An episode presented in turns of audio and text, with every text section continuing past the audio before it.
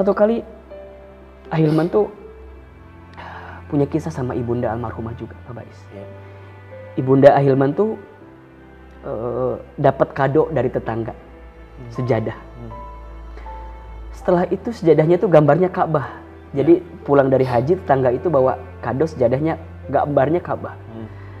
Terus saya lihat ibu saya itu ketika dapat sejadah itu sering kali sholat dan baca talbiyah. Labbaik Allahumma labbaik. Jadi abis sholat tuh pasti baca talbiyah. Iya. Terus saya hampiri ibu saya. Saya tanya, Mama, Mama kenapa abis sholat suka baca talbiyah? Labbaik Allahumma labbaik.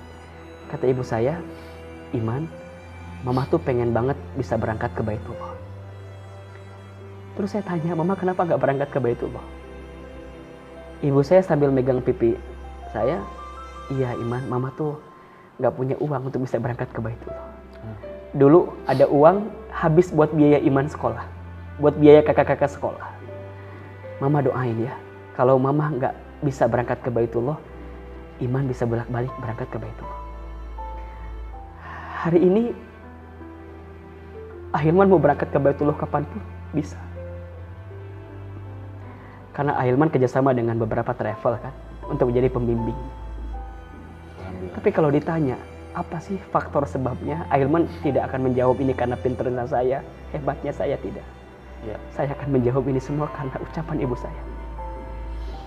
Ibu saya pernah berucap sesuatu dan kemudian Allah kabulkan. Makanya kalau ibu sudah berdoa, sudah berkata-kata, berucap di bumi tapi yang mengaminkan malaikat yang mengijabah Allah.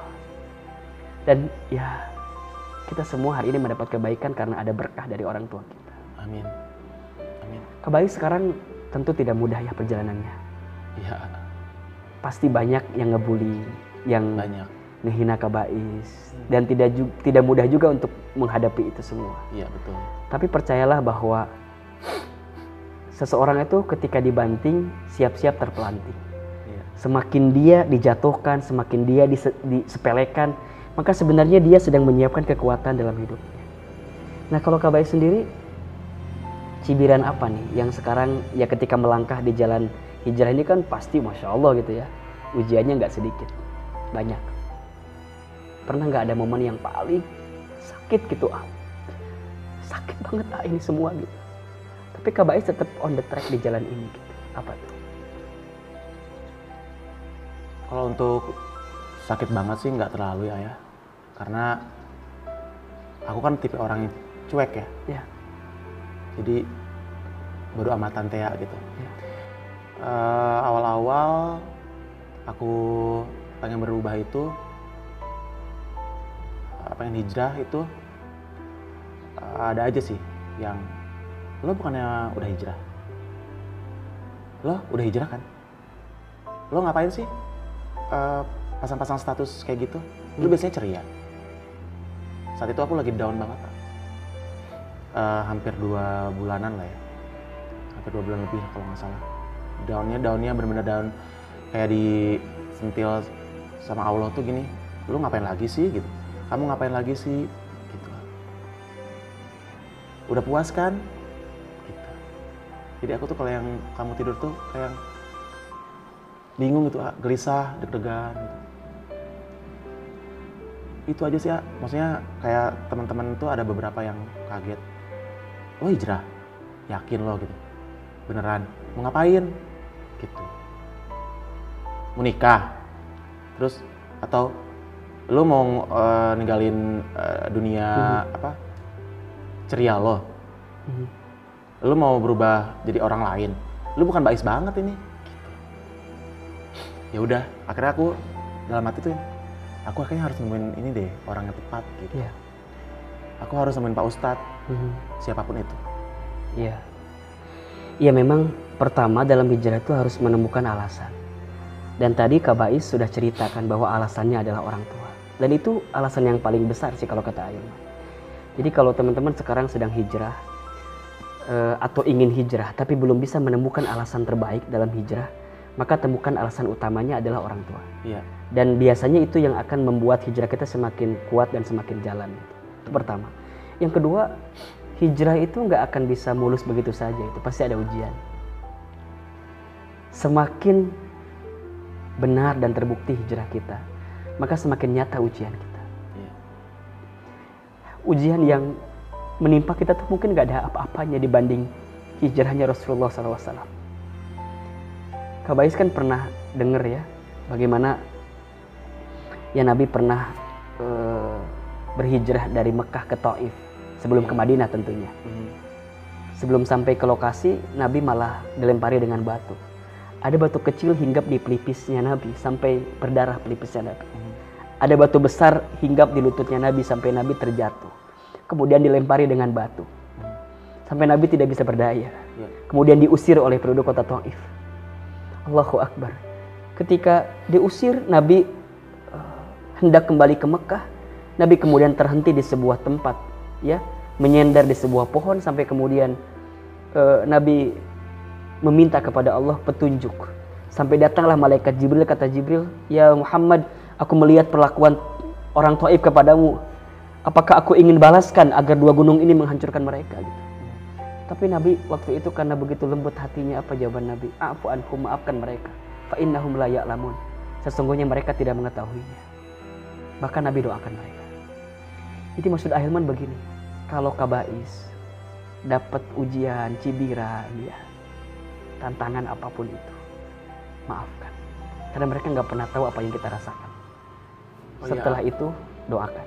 Memang tidak mudah sih, tapi itu kekuatannya. Gimana nih? Awal-awal tuh aku sampai aku japriin satu-satu teman-teman sih. Mhm. Sampai minta maaf Mhm. gitu. Minta maaf. Minta maaf Mohon karena maaf ya kalau gua ada salah. Nah, Mohon maaf ya kalau saya ada pernah bikin kalian sakit hati. ya, Pada bertanya-tanya sih sempat. ya. Kenapa sih kenapa gitu? Dan itu adalah langkah yang baik. Karena kalau sekarang kabais misalnya nih, dalam tanda kutip, nimpalin, mereka ngehina kita, kita ngehina juga mereka. Yang nggak ada bedanya. Justru dalam hijrah itu yang paling benar, bukan hanya sekedar menghijrahkan fashion style kita, bukan. Tapi bagaimana menghijrahkan hati kita. Yang awalnya pemarah jadi pemurah. Yang awalnya pembenci menjadi orang yang paling lembut dan kemudian tulus mencintainya. Yang awalnya pemukul menjadi perangkul. Yang awalnya pengejek menjadi pengajak. Jadi kalau sekarang kita dihina, dicaci maki dalam hijrah, Iya. maka cukup tutup telinga kanan kita, tutup telinga kiri kita, tetap stay. Iya. Dan kalaupun itu masuk dalam hati kita, maafkan mereka. Karena mereka nggak pernah tahu. Bahkan kalau bisa doakan. Tapi kan ah, kadang-kadang kalau udah sakit hati itu jadi nyesek banget, kesel banget gitu ya. Ya orang yang memaafkan tuh punya pahala yang sangat luar biasa. Jadi orang yang hijrahnya berhasil, kalau kata Ahilman adalah orang yang makin lembut hatinya. Bukan orang yang malah tambah kasar dan keras. Kan ada orang ya yang kemudian hijrah malah hobi menyalahkan orang lain gitu ya. Hobi kemudian menilai orang lain. Bukan. Hijrah itu bukan untuk lebih baik dari orang lain, bukan. Iya. Tapi hijrah itu untuk lebih baik dari sebelumnya. Mhm. Jadi kabais jangan ukur keadaan kabais hari ini dengan orang lain karena orang setiap orang tuh punya zonanya masing-masing. Tapi kabais ukur bagaimana diri kabais dengan kabais yang sebelumnya kan beda. Ya Allah, alhamdulillah ya. Aku sekarang tuh lebih berubah daripada dulu. Mungkin gak bisa ninggalin semuanya.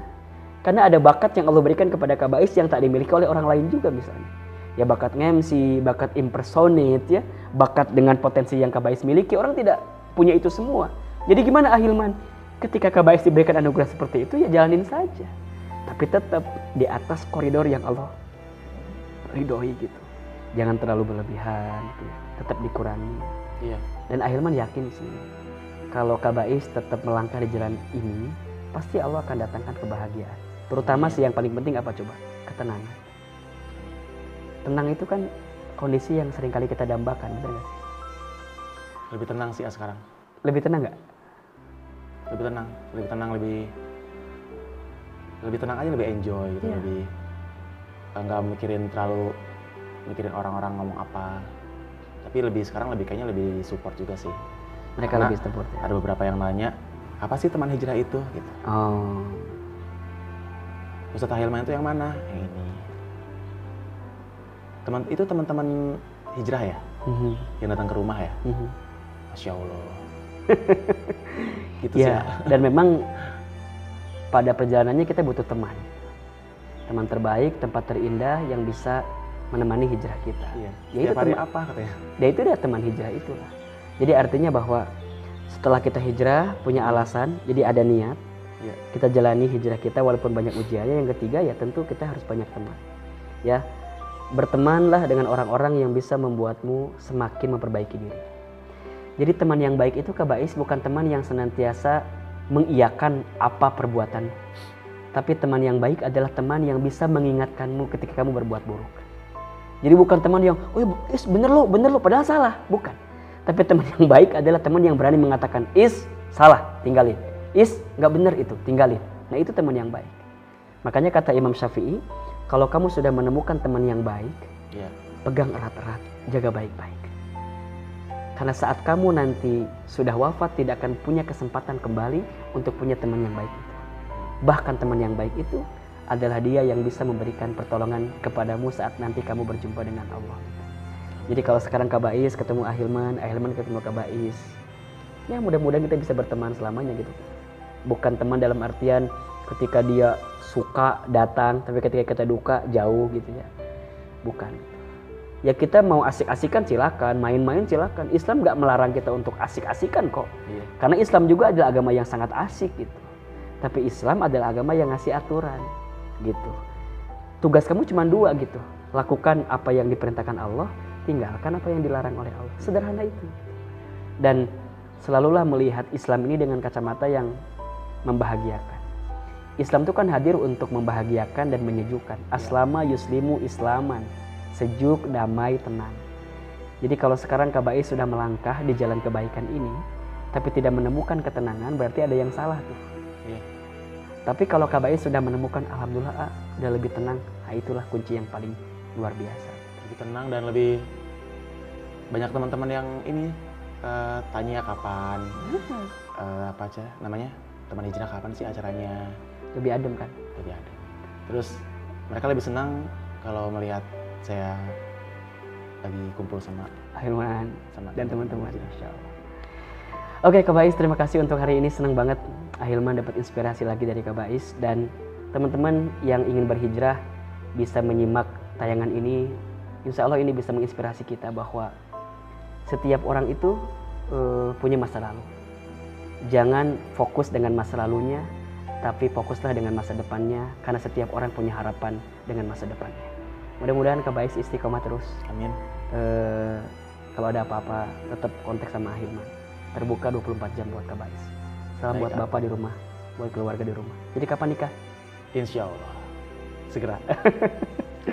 Ahilman doakan ya Amin. mudah-mudahan lancar semuanya eh, dimudahkan oleh Allah ya teman-teman sekalian jangan lupa eh, mudah-mudahan kita bisa terus menikmati ngeteh ya jangan lupa ngeteh hari ini juga ya dan tetap saksikan eh, tayangan-tayangan di channel Ahilman Fauzi jangan lupa subscribe channel YouTube-nya dan juga bunyikan atau nyalakan tombol loncengnya agar teman-teman bisa mendapatkan update video terbaru dari Ahilman Fauzi.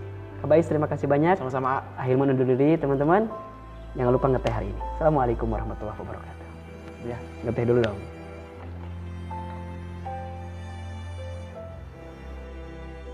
Ya, aku eh, terbiasa dengan dunia malam. Ya. Jadi kalau ada orang yang saat ini sedang berbuat buruk, jangan benci orangnya, tapi bencilah keburukannya. Kalau ada orang yang berbuat dosa atau maksiat, jangan benci orangnya, tapi bencilah dosa dan maksiatnya.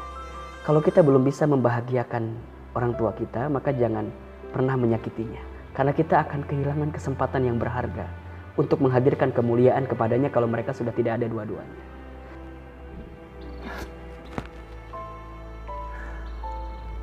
Ya gitu, ah.